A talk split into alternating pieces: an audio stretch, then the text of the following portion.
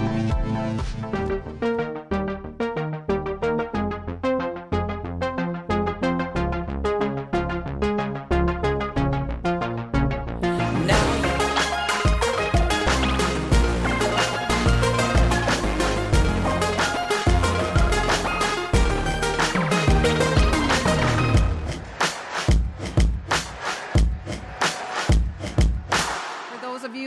online, we welcome you. We just want to let you know that we had to shovel our way out of our driveways this morning, didn't we? We had to dig our way to church. So, this is the first crowd this morning. So, kudos to you for making it here for the early service today. Yeah. We won't even think about where Pastor John is right now. But anyway, we're glad to be here, aren't we? So, any of you hang around little kids very often, or maybe you have kids, you will know this to be true. If kids want something, they usually get it. And there's a very profound reason why. Because they drive you crazy until you give it to them. I mean, let's think about this. You know, whether it's I'm hungry, I'm hungry before dinner, I want that snack and I can't wait, and they're pestering and pestering and pestering, and what do we do? We just okay, here, you know, take a bite to eat. Or we're in the store and it's like, I want that toy. I really want mom. I really want that toy or dad or, you know what I mean? And right or wrong, pester, pester, pester. We find ourselves giving in, you know, whether it's I want to stay up later or I want to borrow the car or whatever it is. Kids have a way of being very persistent. And often it just plain wears us out or wears us down till we give in. Well, today we're going to be talking about prayer. And actually, Jesus is going to be talking about prayer right from the Sermon on the Mount, which we've been following for weeks. And he, you know, there's more serious matters at hand than ice cream before dinner, or whether you get the toy that you want, or whether you can stay up later at night or borrow the car. I mean, we have serious things in our life that we want. We want healed relationships, right?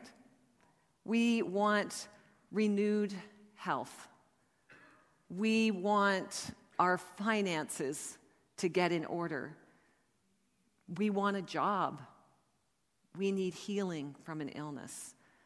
There are really big things in our life that we actually seriously want.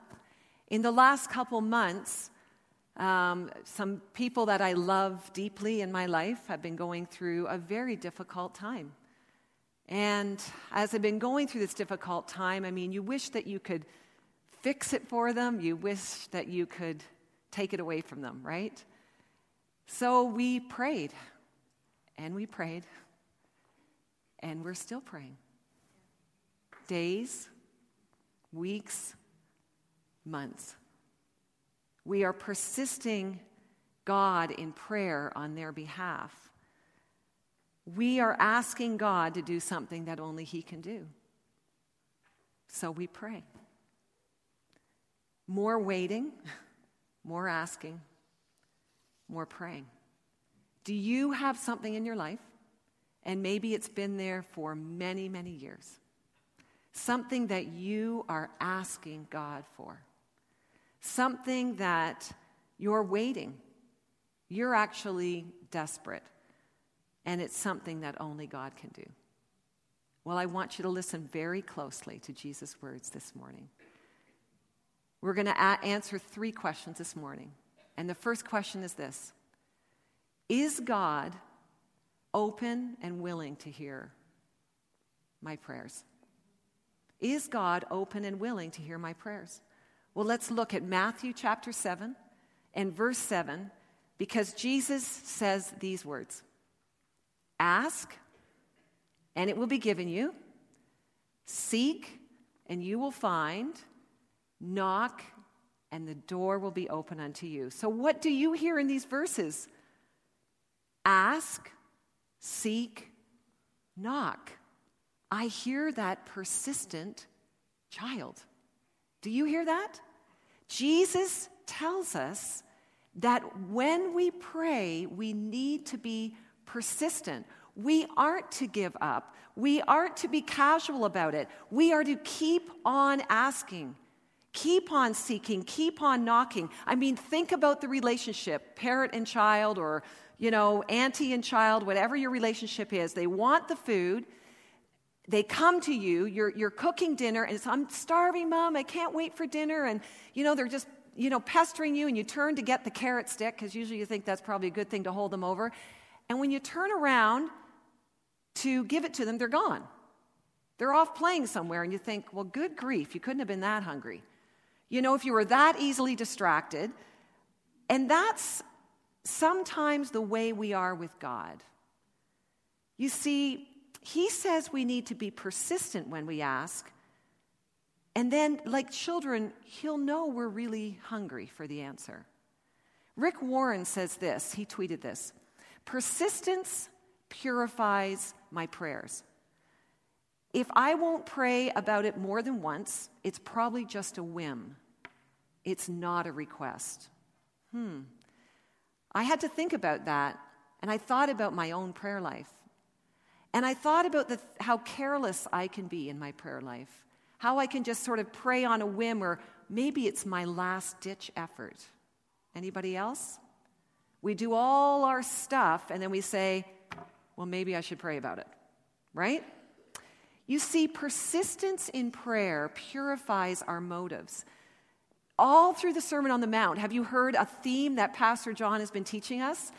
That Jesus is always getting to motives, isn't he? Every single week that we've looked at this sermon and what Jesus has for us, he's always getting at our motives. Do you really want God to answer your prayer? Or are you just actually trying to feel better are you maybe even looking for attention? Or you just actually want to get something off your chest? What is your motive for coming to God? You see, First Chronicles tells us, as David was talking to his son Solomon, he said to this to him Acknowledge the God of your father, Solomon. Serve him with wholehearted devotion and with a willing mind. For the Lord searches every heart, and he understands every desire and every thought. If you seek him, he will be found by you. You see, God knows your heart. It's a matter of what you're actually devoted to, what you are devoted to. Do you really want his answer? Do you really want his kingdom? Do you want his will? He's actually not trying to hide from you. Do you see that in that verse? He says, He will not be hard to find. If you seek Him, He will let you find Him. But notice that you're seeking Him. It's not about what you're seeking, it's about who you're seeking. It's a matter of wholehearted devotion to Him. Do you want Him? Do you actually want God? Do you actually want what God wants? His kingdom, His purposes. You see, it goes back to the very beginning of the Sermon on the Mount. In chapter 5, verse 3, we were taught this verse Blessed are the poor in spirit, for theirs is the kingdom of heaven. Now, do you remember what we learned about the poor in spirit? Those who are poor in spirit are those who actually understand their great need of God. See, when you're poor in spirit, you are desperate for God.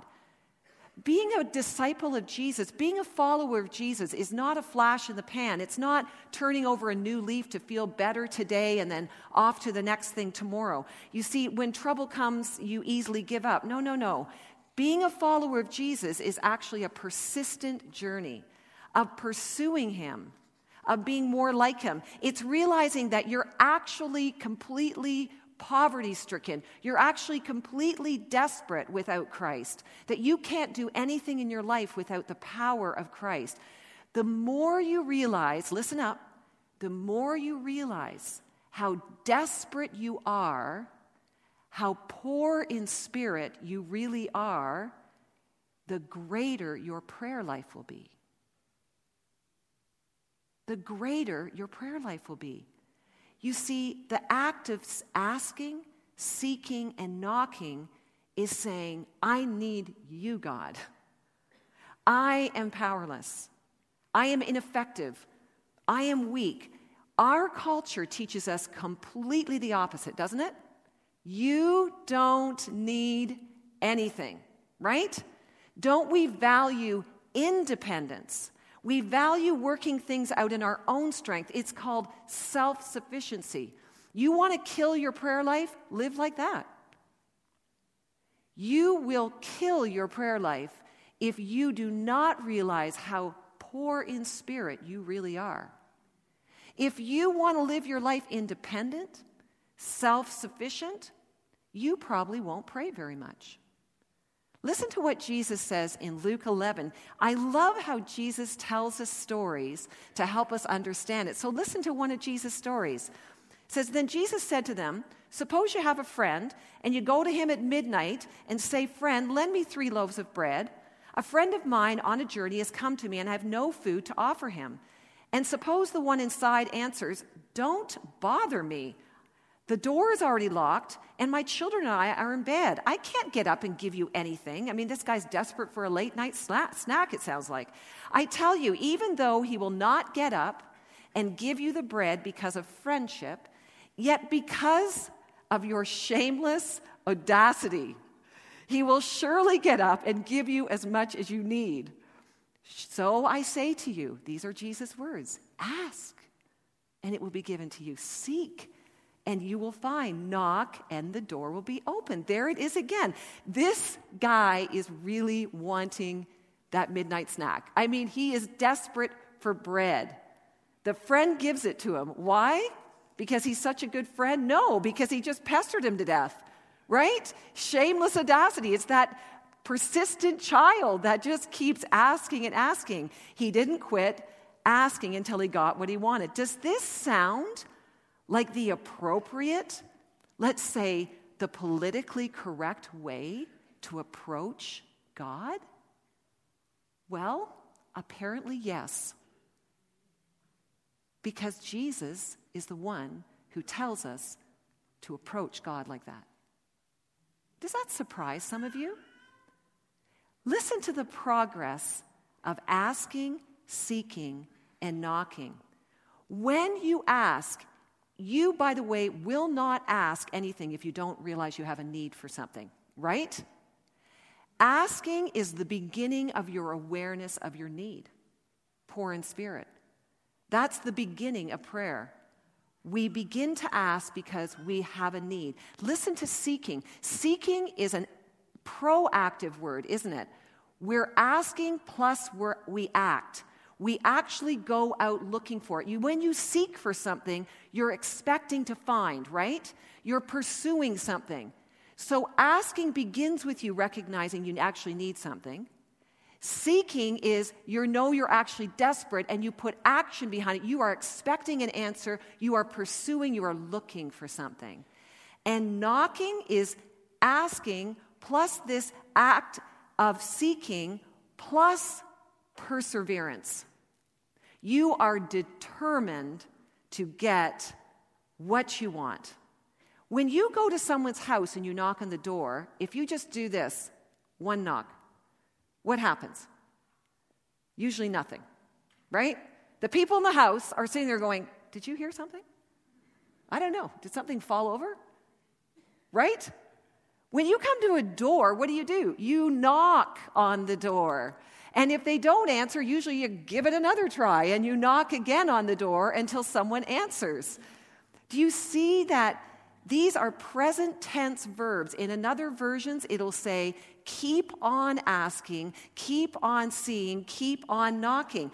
You see, persistence in prayer, it purifies our motives, doesn't it? How bad do you actually want it? Persistence also shows us that we really actually want an answer from God. We are seeking an answer from God. And persistence demonstrates that we're not looking for any other option. We are actually not pursuing any other option. We want to hear from Him. We will only settle to hear and to see the action of God on our behalf. Do you hear that? Well, Jesus tells us another story. So, in case you didn't get it from the first story, Listen to the second story he tells, and this is found in Luke 18. And I'll read it to you from the message version. Well, Jesus told them a story showing that it was necessary for them to what? Pray consistently and never quit. What is, what's the word for that? Persistence, right? Get it? Pray consistently, never quit. And he said, There was once a judge in some city who never gave God a thought, and he cared absolutely nothing for people. Well, a widow in the city kept after him. My rights are being violated. Protect me. He never gave her the time of day. But after this went, here it is, on and on. He said to himself, I care nothing what God thinks, even less what people think. Really nice guy, huh? But because this widow won't quit badgering me, I'd better do something and see that she gets justice. Otherwise, I'm going to end up beaten black and blue by her pounding. Sounds like a dangerous scenario. So then Jesus says, Do you hear what that judge, corrupt as he is, is saying? So, what makes you think God won't step in and work justice for his chosen people who continue to what? Cry out to him. Won't he stick up for them? I assure you, he will. He will not drag his feet. But how much, how much of that kind of persistent faith will the Son of Man find on the earth when he returns? You see, God is looking for people like that widow. He actually wants you to behave that way. He wants you to have persistent faith. Did you catch the last line?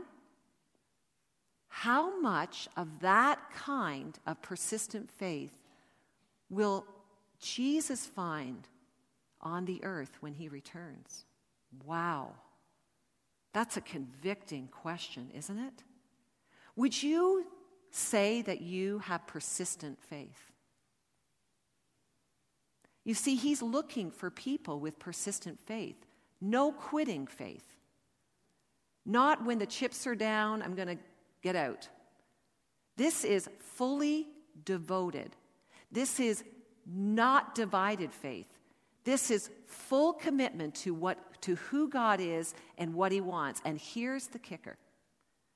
God loves to answer our prayers. He loves it. Verse 8 For everyone who asks, what do they get? Say it receive. Everyone who seeks, what happens? And the one who knocks, what happens? The door is open. When you ask, you receive. When you seek, you find. When you knock, the door is open. Everyone, every man, every woman, every boy, every girl, every rich person, every poor person. Doesn't matter your station in life, your geography in life, your position in life, your gender in life you will receive, you will find, the door will be open. Now, let me clarify this is not name it and claim it theology. I need a car, I'm going to name it and claim it in Jesus' name, and I get it. Is that what we're talking about? Absolutely not. Can you imagine if God gave everything that his children asked for, if he gave them everything they asked for? I mean, yikes. If God gave me, every, if God answered yes to every one of my prayers, I'd be in a whole lot of trouble. You know what I'm saying? What if you gave your kids absolutely everything they asked for? What do you get? What's the result of that? A mess, an absolute disaster. You get spoiled, rotten, self centered, self entitled kids, right? We all know this. Our society is full of them. God's way is this I am interested in your character over your comfort. Right? So here's question one Is God open and willing to hear our prayers? What's the answer? Yes. Question two then what does persistent faith look like? So if I have enough faith, faith, then I get what I want. Well, you see, that theology is called faith word teaching. And this is what that theology tells us. Just have enough faith, it all relies on your faith and you'll get what you want, right? You don't have answers to prayer. Why? Because you don't have enough faith. Is that what the Word of God teaches us? Well, let me take you to James. James chapter 1 says, But when you ask, you must believe and not doubt, because the one who doubts is like a wave of the sea blown and tossed by the wind. That person, you shouldn't expect to receive anything from the Lord. Such a person is double minded and unstable in all they do. Now, if we were careless with Scripture, we could say, well, there it is. It proves it, right? Just, you, you got to have enough faith as long as you believe. Just never doubt. You'll get everything that you ask for. Well, you see, is that what this is saying? If you have any doubts when you're praying that God won't answer your prayer, if you lack faith, then God won't answer your prayer. If you don't have enough faith, then God won't answer your prayer. Well, you see, Pastor John just a few weeks ago was teaching on the book of James to the 905 community, and this is what he said We do not put, have faith in faith itself. We do not have faith in faith itself.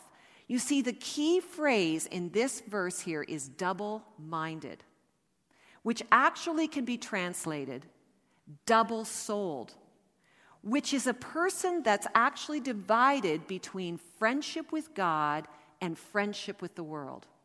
That person is like a fence sitter, right? They're not committed to partnership with God.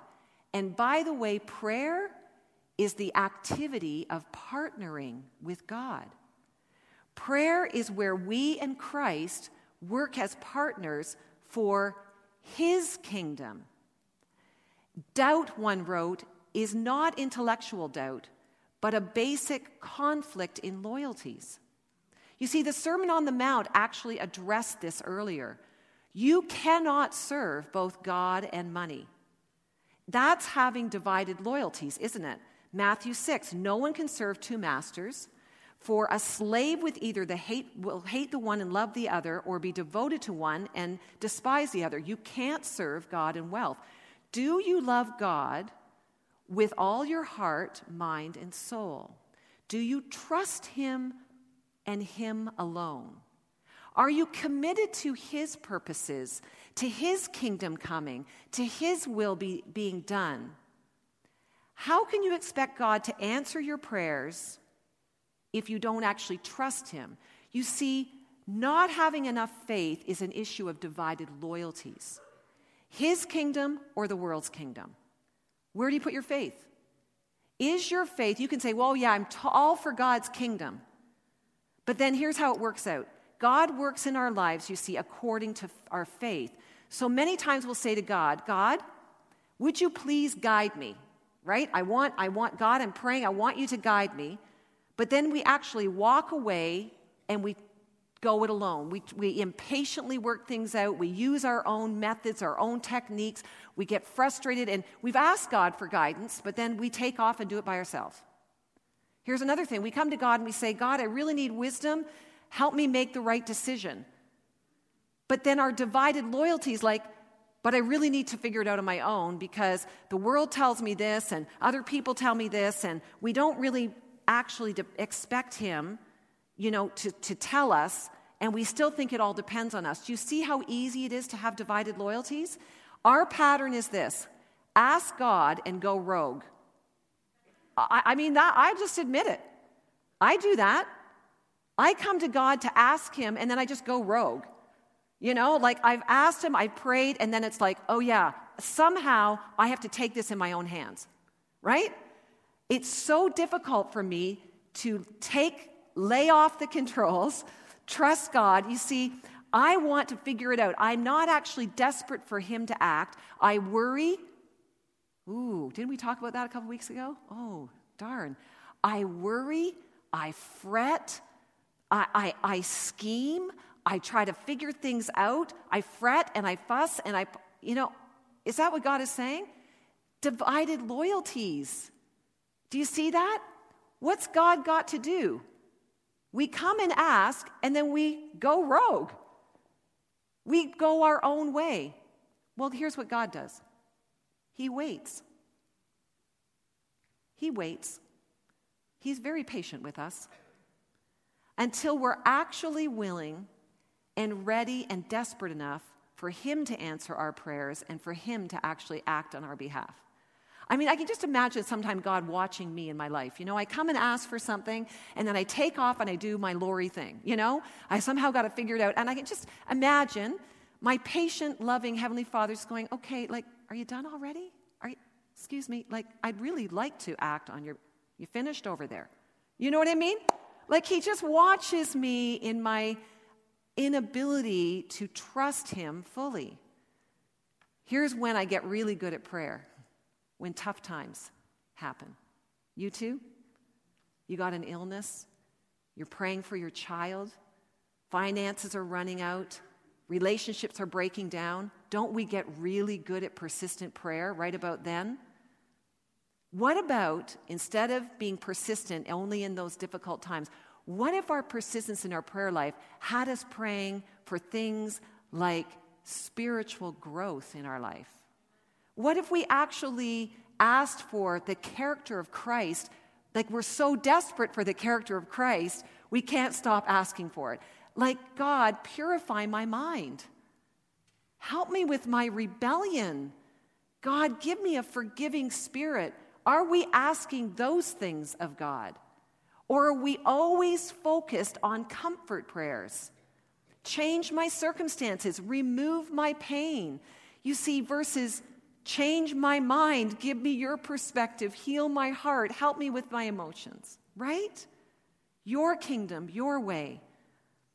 So, question one Is God open and willing to hear my prayers? Yes. And what is persistent faith? Well, we see it demonstrated in the stories he told and in that faith that will settle for nothing but God's kingdom.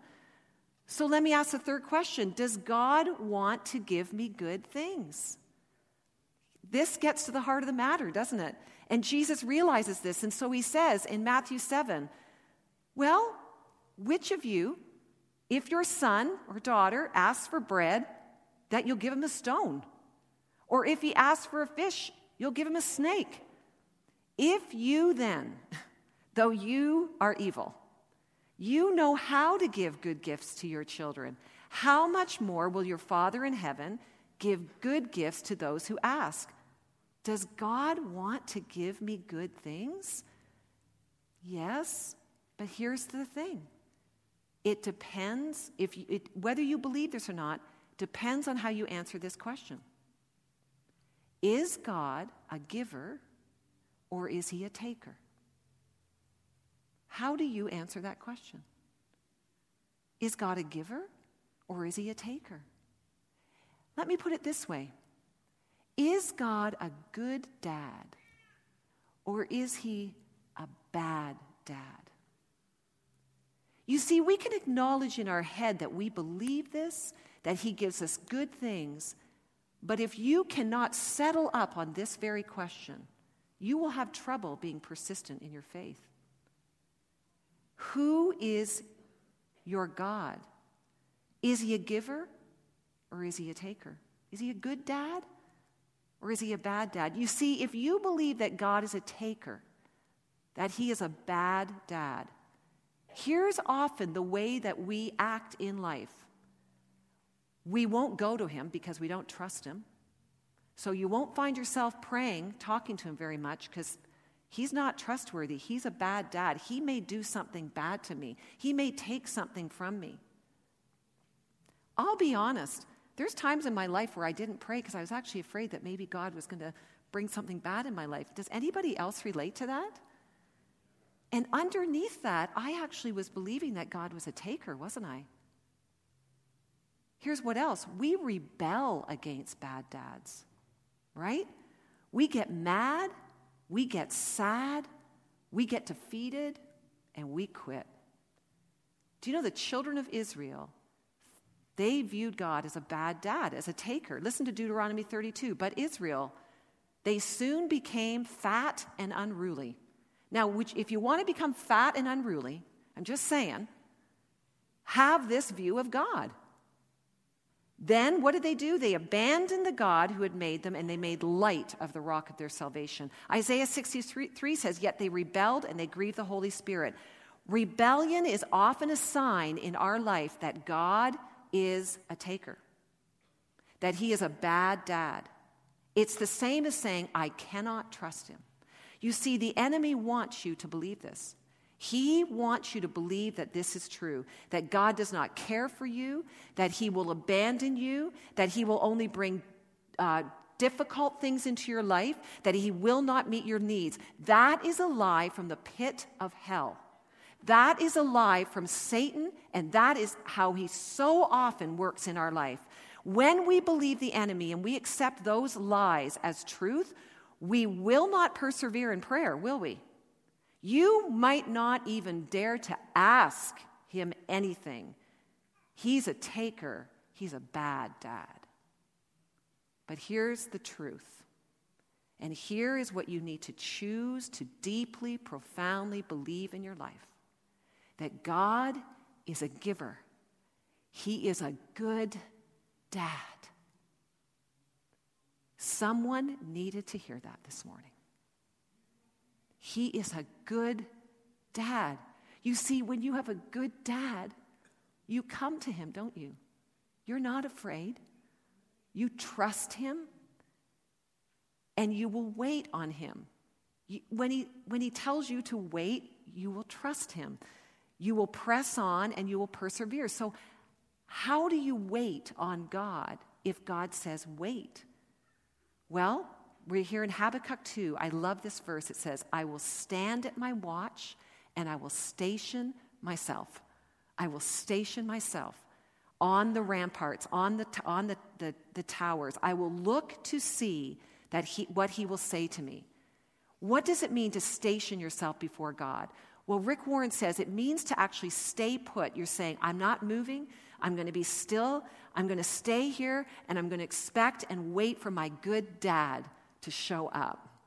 You see, the writer is actively looking to see what his good dad will do. He's expecting an answer. You see, good dads, they know what's good for you, right? And they also know when it's a good time to give it to you, right? They know what's good for you and they know when it's a good time to give it to you. But here's the problem we have so we have worry and we have hurry. You see, worry and hurry are best friends, and they are the death of prayer. The reason that you never hear God speak to you may be because you don't actually station yourself. You will not wait long enough, and God does not tend to shout his answers to us when we're running out the door, off to take care of things ourselves. You see, if you see God as a good dad, as a giver, you'll approach him like a tenacious child, right? You want to talk to him. You are, this is family style prayer. And Jesus tells, it to, uh, tells us to do it this way. When you're in a family, you know you belong, you know you've got a good dad, you can run and literally jump up into his lap, right? And you can tell him what you need whenever you want.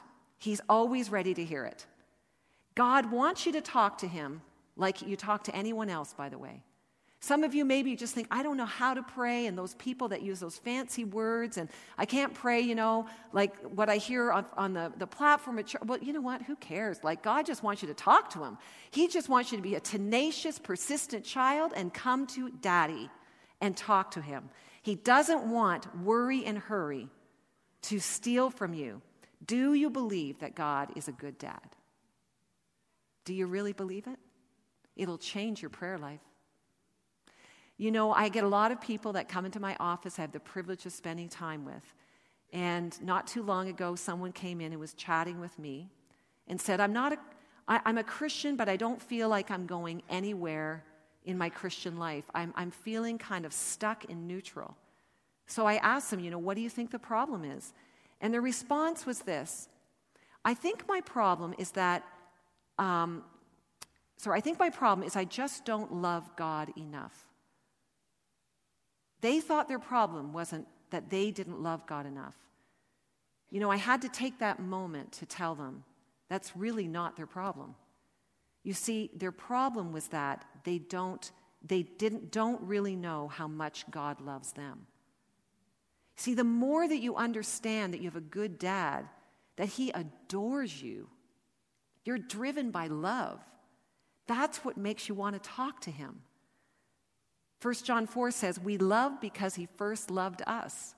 When you say, I don't love God, it's because you don't actually understand how much he loves you. He cares about every detail of your life. He is the source of all good gifts. James 1:17 says, "Every good and perfect gift comes from the Father, comes from above." And I mean, these are good gifts. Even those who don't follow Jesus get good gifts in this world, right? The gifts of creation, the gifts of life. I mean, everyone, even those who don't follow Christ, get the good gifts of God in this world. But you see, we're talking about redemptive gifts, those gifts that are for his followers.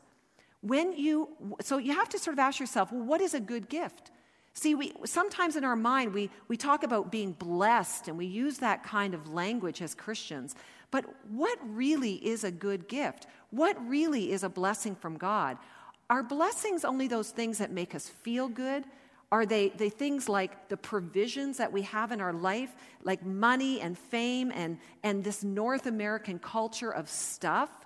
Like all of that, are they good things? Well, but yes, but that's not the good gifts God's talking about. That's temporary. You see, if that was true, if the good gifts that God wants to give you, back to the name it and claim it theology, that God wants you to be rich and wealthy, well, by the way, it's just not in Scripture. And, and if you go, Angela was just, you know, on a mission trip. She just told us this morning, like, most of the world doesn't live the way we live. So does God not give them good gifts? I mean, if we think that good gifts from God are about meeting all of our physical needs and all these physical stuffs, then guess what? Most of the world doesn't get the good gifts, then, right? God is not about money and wealth and temporary stuff and material things. God wants to give you good gifts. You know, the prosperity gospel would tell us that God wants you to be rich. Well, that is not what Scripture teaches. God wants you to be rich in faith. He wants you to have those kinds of good gifts. We're actually warned not to pursue wealth and stuff, aren't we? See, God's economy, good gifts and blessings are actually redemptive gifts. Forgiveness, deliverance from evil, our salvation is a gift. Having faith, love, joy, peace, patience, all the gifts of the Spirit, these are good gifts. And here is the most profound thing about the economy of God. Good gifts come in strange packages. James 1 Consider it pure joy, my brothers and sisters, whenever you face trouble, when you face trials of many kinds, because you know that the testing of your faith, here it is, it will produce what? Say it perseverance. Let perseverance finish its work so that you can be mature and complete, not lacking anything. Is that not a good gift? It's a good gift. You see, this is the way of God. He wants us, he actually wants us not to lack anything. And in order to not lack anything in our life, to be fully who God wants us to be, we need to persevere in trials, persevering in prayer, because He changes you when you pray. He's a good dad. He is only able to give children good gifts. You see, he says, You being evil, you, tend, you can even give, give good gifts. But think about God. God is good.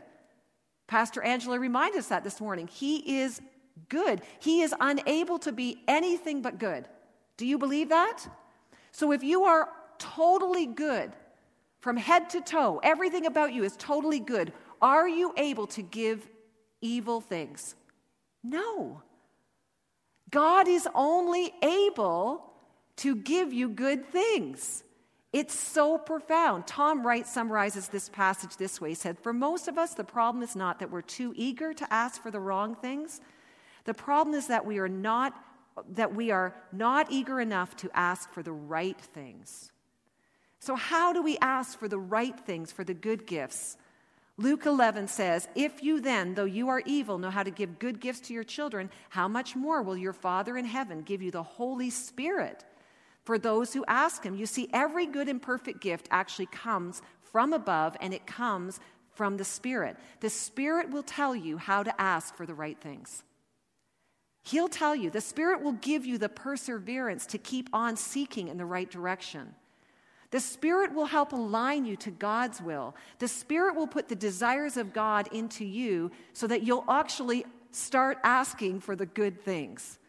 Romans 8 says it this way In the same way, the Spirit helps us in our weakness. We do not know what we ought to pray for. Isn't that so true? But the Spirit Himself, He intercedes for us through wordless groans. The result? You get good gifts. And then you even know better what to ask for. Ephesians reminds us that we not only get good gifts, we get above and beyond anything that we can even begin to imagine to ask for. So that Christ may dwell in our hearts through faith. There's that faith. And I pray that you, being rooted and established in love, do you know that you have a good dad? That may, you may have power together with all of God's holy people to grasp this.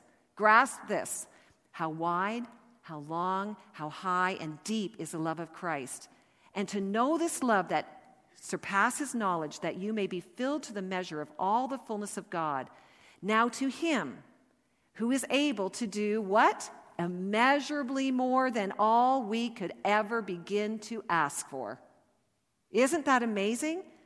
He's a good dad.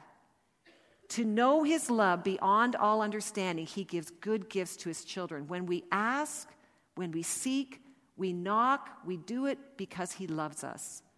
And he wants to show this to the world. Jesus summarizes this. He says, I'm a good dad. I give you good gifts. I'm unable to do anything else other than that. I love you. Will you trust me? Live your life this way. So in everything, verse 12. So in everything I've taught you in the Sermon of the Mount. So in how you view your money, in how you deal with anger, in how you deal with relationships, in how you pray, listen to this the golden rule do to others what you'd have them do to you, for this actually sums it all up. You see, when this golden rule in many religions would be stated in the negative don't do to others what you don't want them to do to you. But Jesus actually flips it on its head and turns it upside down, and he says, Do to others what you would have them do to you. What is he saying?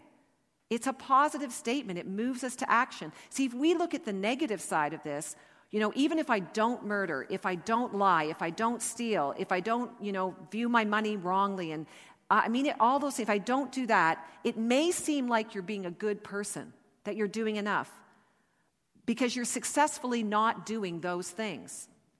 So the question is, what are you doing? See, Jesus says, be the initiator. Complete obedience is you do unto others. You do it first. You pray for others. You treat others the way I've taught you to treat them. Actively treating others. Show them the heart of God. Show people that you have a good dad Love them the way I love you. You take the initiative. Colossians 4 says, then, continue steadfastly in prayer. Pers- persevere. Be persistent. Being watchful, always seeking, always knocking, and do it with thanksgiving. And by the way, pray for us also. Pray for one another. So, God loves our prayers. God loves to answer our prayers. God loves us, and He's a good dad. We're to love like this. That's how we live our life. Are you able to pray this kingdom come prayer? Would you bow your heads? And if you're able, pray this quietly in your heart along with me. God, God, you're a good dad. Do anything in my life do anything in this church, in this region, for your glory, for my freedom, and so the world will see Jesus clearly. Amen. We have a good good Father. We have a good dad. He laid down his life for us. We're going to be taking communion. And when we take communion, you know, we're told in Scripture that communion is actually a picture again. It's like a story that Jesus is telling us. He's saying, when you take the bread, you're going to be reminded that I'm your provision. I will give you all the good gifts. I'll give you above and beyond anything you can even begin to think to ask for. I'm a good dad. And that bread reminds us that God will provide all of your needs. And, and when you take the wine, you're reminded that He shed His blood for you, that you have a God who loved you so much that He died for you, that He spilled out His blood on the cross of Calvary. When you put your full trust in Him, do you want God's kingdom or do you want your own? Will you persevere and the, go after the heart of God? As you take communion, ask yourself those questions God, am I fully trusting you? Do I want your kingdom in my life? Do I believe that you're a good dad? Today, if you know that Father and you're right with Him, you take communion and you remember Him. If you don't know Jesus yet, you, you're not sure if you want to follow Him, well, it's a good place to meet Him right here at the communion time. But I encourage you, just let it pass by as you reflect on what we've heard this morning. But can I just tell you, do you need a good dad? Because Jesus is that. And that's why we follow him, because he gives good things to his children. He loves us, he'll take care of you, he provides more than you could ever ask for in your life. And that's why he says, keep asking, keep seeking, keep knocking. I love you. I love to give you the good things. So let's pray together as the ushers come and they'll serve us. You can just stay in your seats and take this time to just reflect on your relationship with God. Lord Jesus, we love you. You are a good, good Father. You're a good, good Father. You're a giver, not a taker. Forgive us. Forgive us for even thinking that you could do less than that. When we take this bread, we acknowledge you are a great provider. We'll never be without. When we take this wine, we acknowledge that you laid down your life for us. You have shed your blood to demonstrate how much you love us. So we take it today to remember you, to remember you. In Jesus' name, amen.